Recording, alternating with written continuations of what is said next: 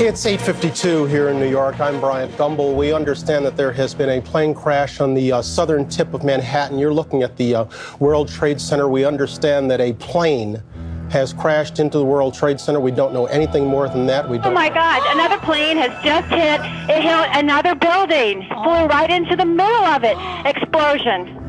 My God! It's right in the middle of the building. As the United States marks 20 years since the attacks on New York and Washington on September 11th, 2001, there is a growing debate about lessons learned and the overall price of the war on terror. The global policy led American forces and their allies to conflicts in several countries, including Afghanistan and Iraq, and cost hundreds of thousands civilian lives. Is the complete withdrawal from Afghanistan finally meaning the end of this era? Or has the rise of drones and other military technology bound us for endless war on terror?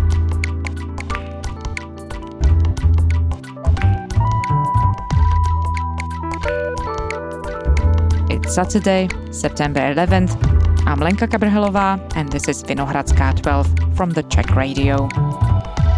Samuel Moyn, professor of law and history at Yale University in the United States. Hi, Professor Moyn, and thank you so much for joining us. Thank you for having me. So, Professor Moyn, you have written extensively about the impact and consequences of the global war on terror lately in your book, Humane How the United States Abandoned Peace and Reinvented War. These days, we have been marking 20 years since 9 11, which was the day very crucial for the war on terror. How do you personally look back at those two decades? Well, they began on a beautiful day when when I was living in Manhattan myself. I had just moved there and it's really a great tragedy. Americans were victimized but then went on to victimize many more people in many more countries and waste trillions of dollars to no clear end. And I think it's at least some consolation that more and more Americans have partly woken up to the mistakes they made in the days and weeks after they were attacked.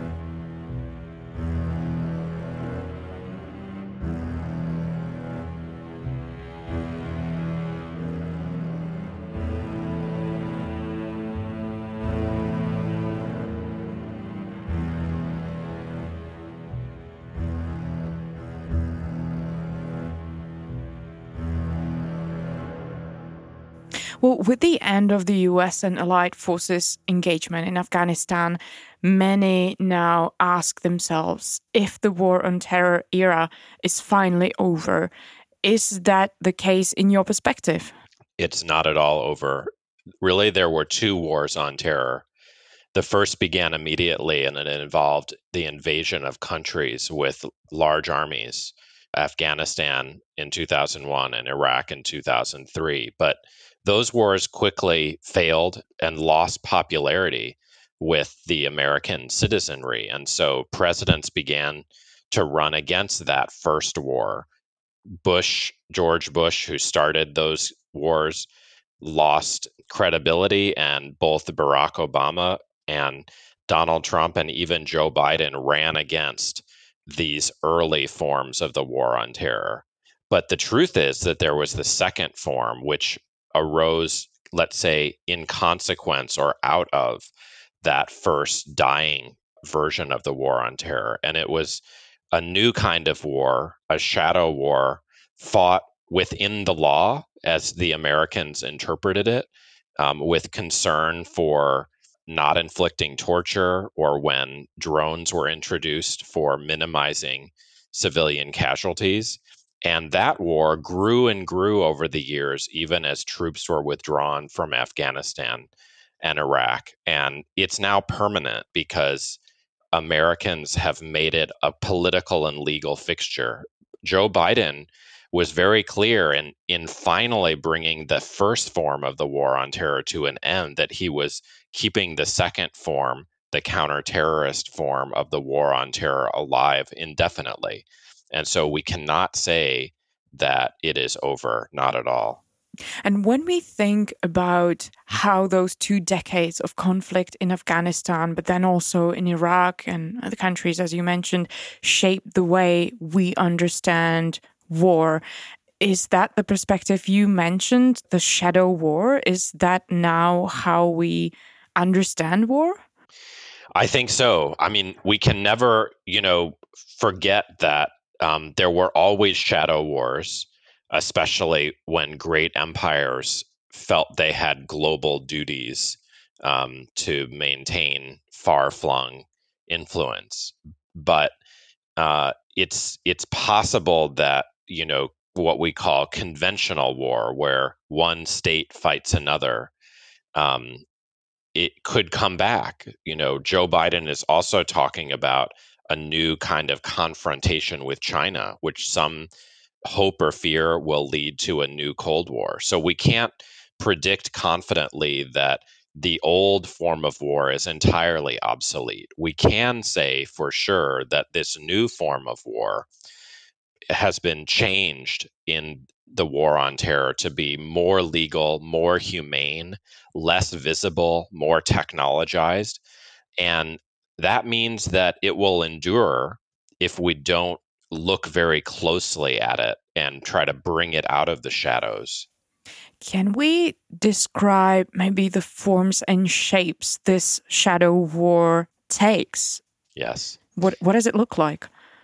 Well, many people will associate it with drones, which George W. Bush experimented with mainly in Afghanistan, sending about 50 to strike. And then Barack Obama took to many, many more places and sent around 500 drones to kill in his eight years. And so drones rightly got associated with the extension in, indefinitely in time and the expansion almost anywhere in space of the, the new war on terror. But we shouldn't forget that drones shoot missiles. And of course, missiles can be shot from the ground or from the ship or from airplanes. And those continue to be part of the shadow war. Maybe most important, you know, even though the drones are so symbolic for us, is the rise of special forces. So instead of heavy footprint war with lots of soldiers, Obama and even Donald Trump turned to light footprint war, small teams of a few men who visit and kill, often taking a lot of precautions to make sure that they don't kill the wrong people. And the record shows that from about 2005 to 2015, the presence of American special forces in the world went from about a third of the countries every year in the world to 70 or 80 percent, which is a staggering figure that an American special forces team set foot in most years nowadays in 80% of the 200 countries on the face of the earth. And so that is very scary. And what is the legal framework for it? Is that part of bilateral solutions that the US is negotiating with the respective countries? Yes. So, you know, there are always two legal questions to ask about uh, war. One is whether it's domestically approved, and a lot of it isn't. But then there's international law, which in theory prohibits the threat or use of force under the United Nations Charter. Now, as you indicate, a lot of it is, let's say, forgiven because states consent or are bought off in a deal. But a lot of it isn't consented to. And so while we've really been concerned rightly so, about things like torture and civilian death, we should never forget about violations of the UN Charter that prohibit war as such, including this scary new form of war, which also goes along, we shouldn't forget, with snooping and surveillance on a global scale.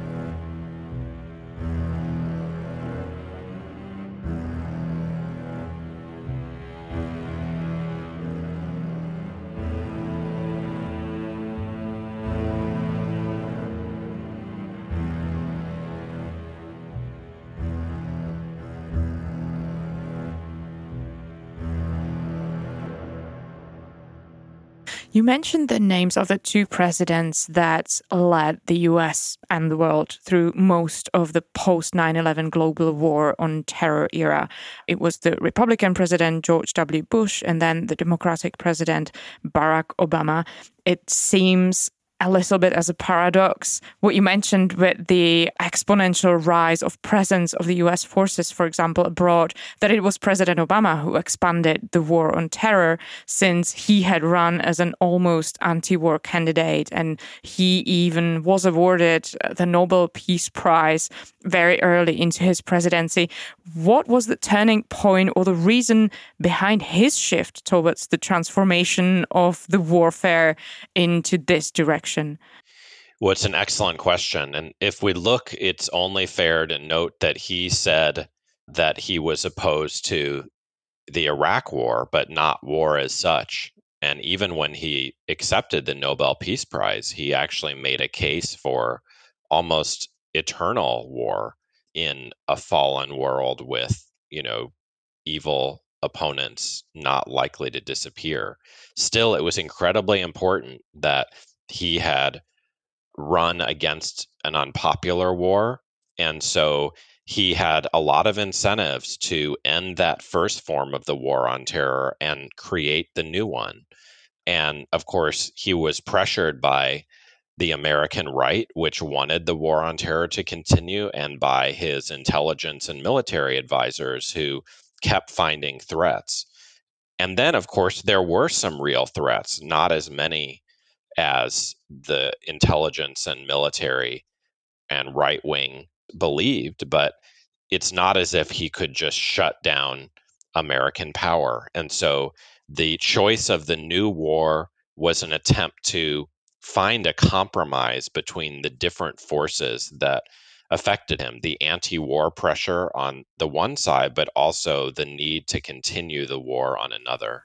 So, if I understand that correctly, it was kind of a perfect combination of the fact that there was a need to still, of course, pay attention to terrorism and act, but at the same time, and kind of that maybe stemmed more from ideological background of then President Obama and the technology allowed him also to think about war in this what he called more humane war and that resulted into the into the setup that we are now I think that's very accurate. You know, in the end it's hard to penetrate Obama's inner thoughts, but it is amazing that he voiced some concerns, not just about the old form of war that he inherited, but the new form of war he replaced it with. And he warned Americans when defending drones that they might have second thoughts about an eternal war that would potentially hurt them in the long run and erode their own freedoms and lead to unexpected results. And some of us think that Trump's election proved him right. Still, Obama's dominant argument was that war is just sometimes, and if it's fought humanely, then America should continue it when necessary. And so he really did stress that he was not Bush. He would never allow Americans to stoop to torture. Now, it was easier for him to do so when he just stopped capturing enemies and just bombed them instead. But he could also claim that he didn't kill as many civilians in the process by doing so. And so I think his own emphasis was on the humaneness of the new war that he created. You mentioned already a lot in that regard when we talked about the shape and the nature of the war, but can we maybe describe a little bit more what cost and effect this humanized war has? So it is controversial. Most of the people who were killed had the misfortune of being male in the wrong place on the face of the earth and assumed to be terrorists. And in any war, you have bad apples and honest mistakes. So a lot of other people also died since the laws of war tolerate a collateral damage. You know, you and I might think the laws of war are too permissive in this regard, but states can claim to follow them and still kill a lot of people accidentally or collaterally. So those are huge costs, and we shouldn't understate the psychological consequences of living under the drones, constant buzzing overhead, never knowing if you will make it through the day without a bomb dropping near you or in your town or in the countryside where you live. For Americans, the trillions of dollars that went into the war on terror was money that not only kind of soiled our hands with blood, but also could have been used for other purposes. And, you know, for many decades, the United States has had a warfare state rather than a welfare state. So that's an enormous cost. Now, on the other side of the ledger is the possibility that Americans were kept safe. But the interesting thing is that Obama himself said that Americans overreacted to 9 11 and that the terror threat wasn't as significant as most people feared. And so I think the biggest consequence is that he didn't educate Americans about how to adjust their attitudes and live with their fear the way that we all must, since the world is not perfectly safe.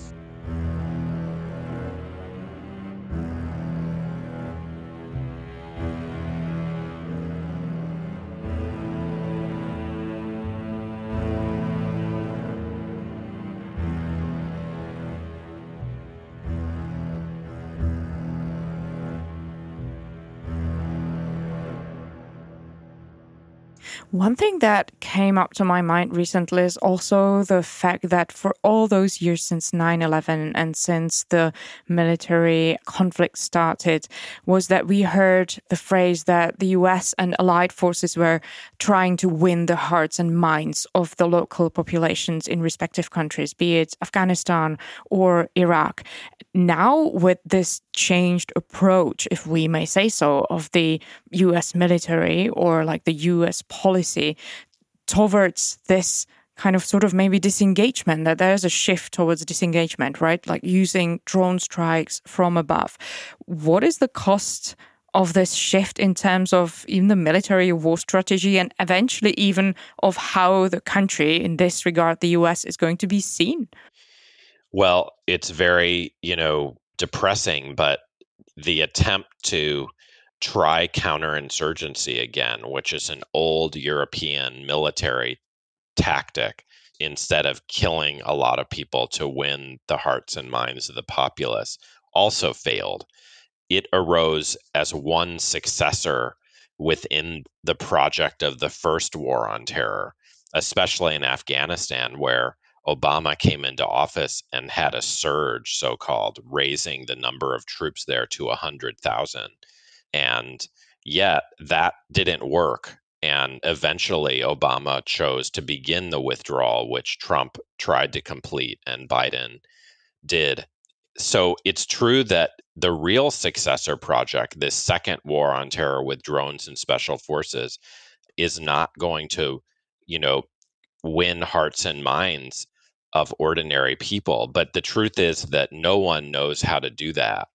It's scary, though, that instead of thinking through a world that does not change as easily as we would like, Americans have chosen to just give up any attempt to have a more progressive strategy and instead rely on counter terror. And the drones and special forces, whatever else you can say about them, they're not even trying to make places around the world better and less threatening they just go out and eliminate the immediate threat and then they have to keep doing their work eternally some people call it mowing the lawn you go out you cut the grass the next week you have to do it again and again and again and you're not really facing the consequences of having permanent security over and in a lot of countries that you're not helping either.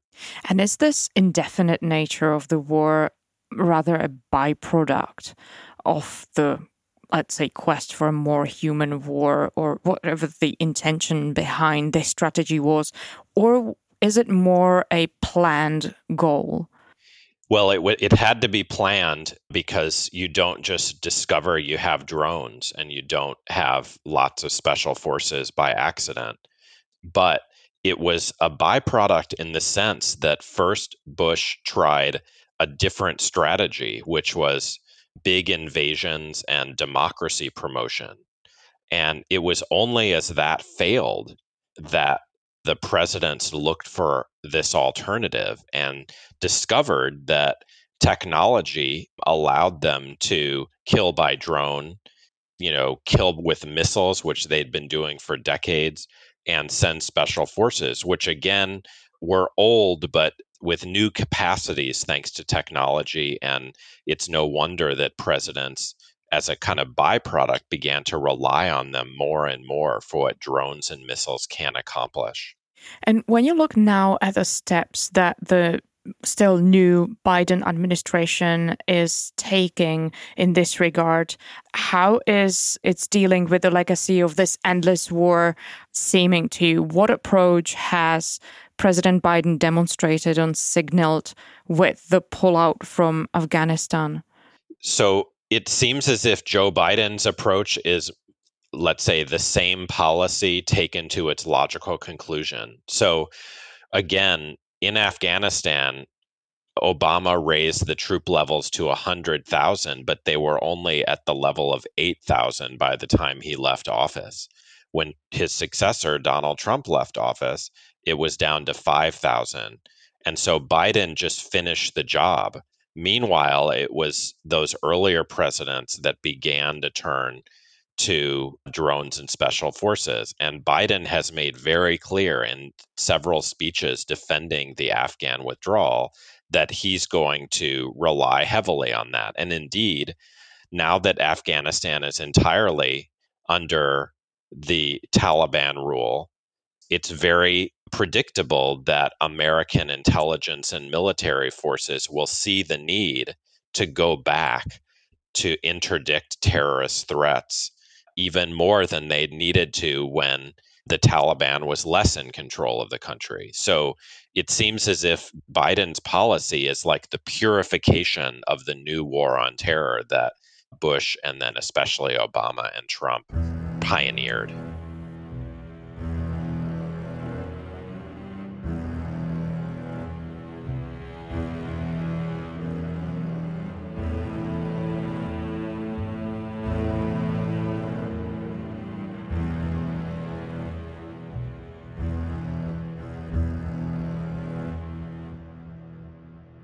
Going back to the 20 year anniversary of 9 11, what is the future we are facing? And now I understand that it's very difficult and tricky to predict anything. But when you look at what you have researched and you've written about it so extensively, what is kind of the conclusion, what you are making for yourself in that regard?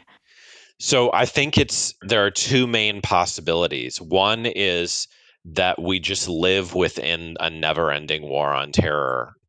The other is that America and the West in general moves into a new Cold War with China, which seems as if it could lead to a return to the more kind of big and brutal wars of the past, not just in direct confrontation with China, but in the way that the confrontation with the Soviet Union led to global wars out on the periphery.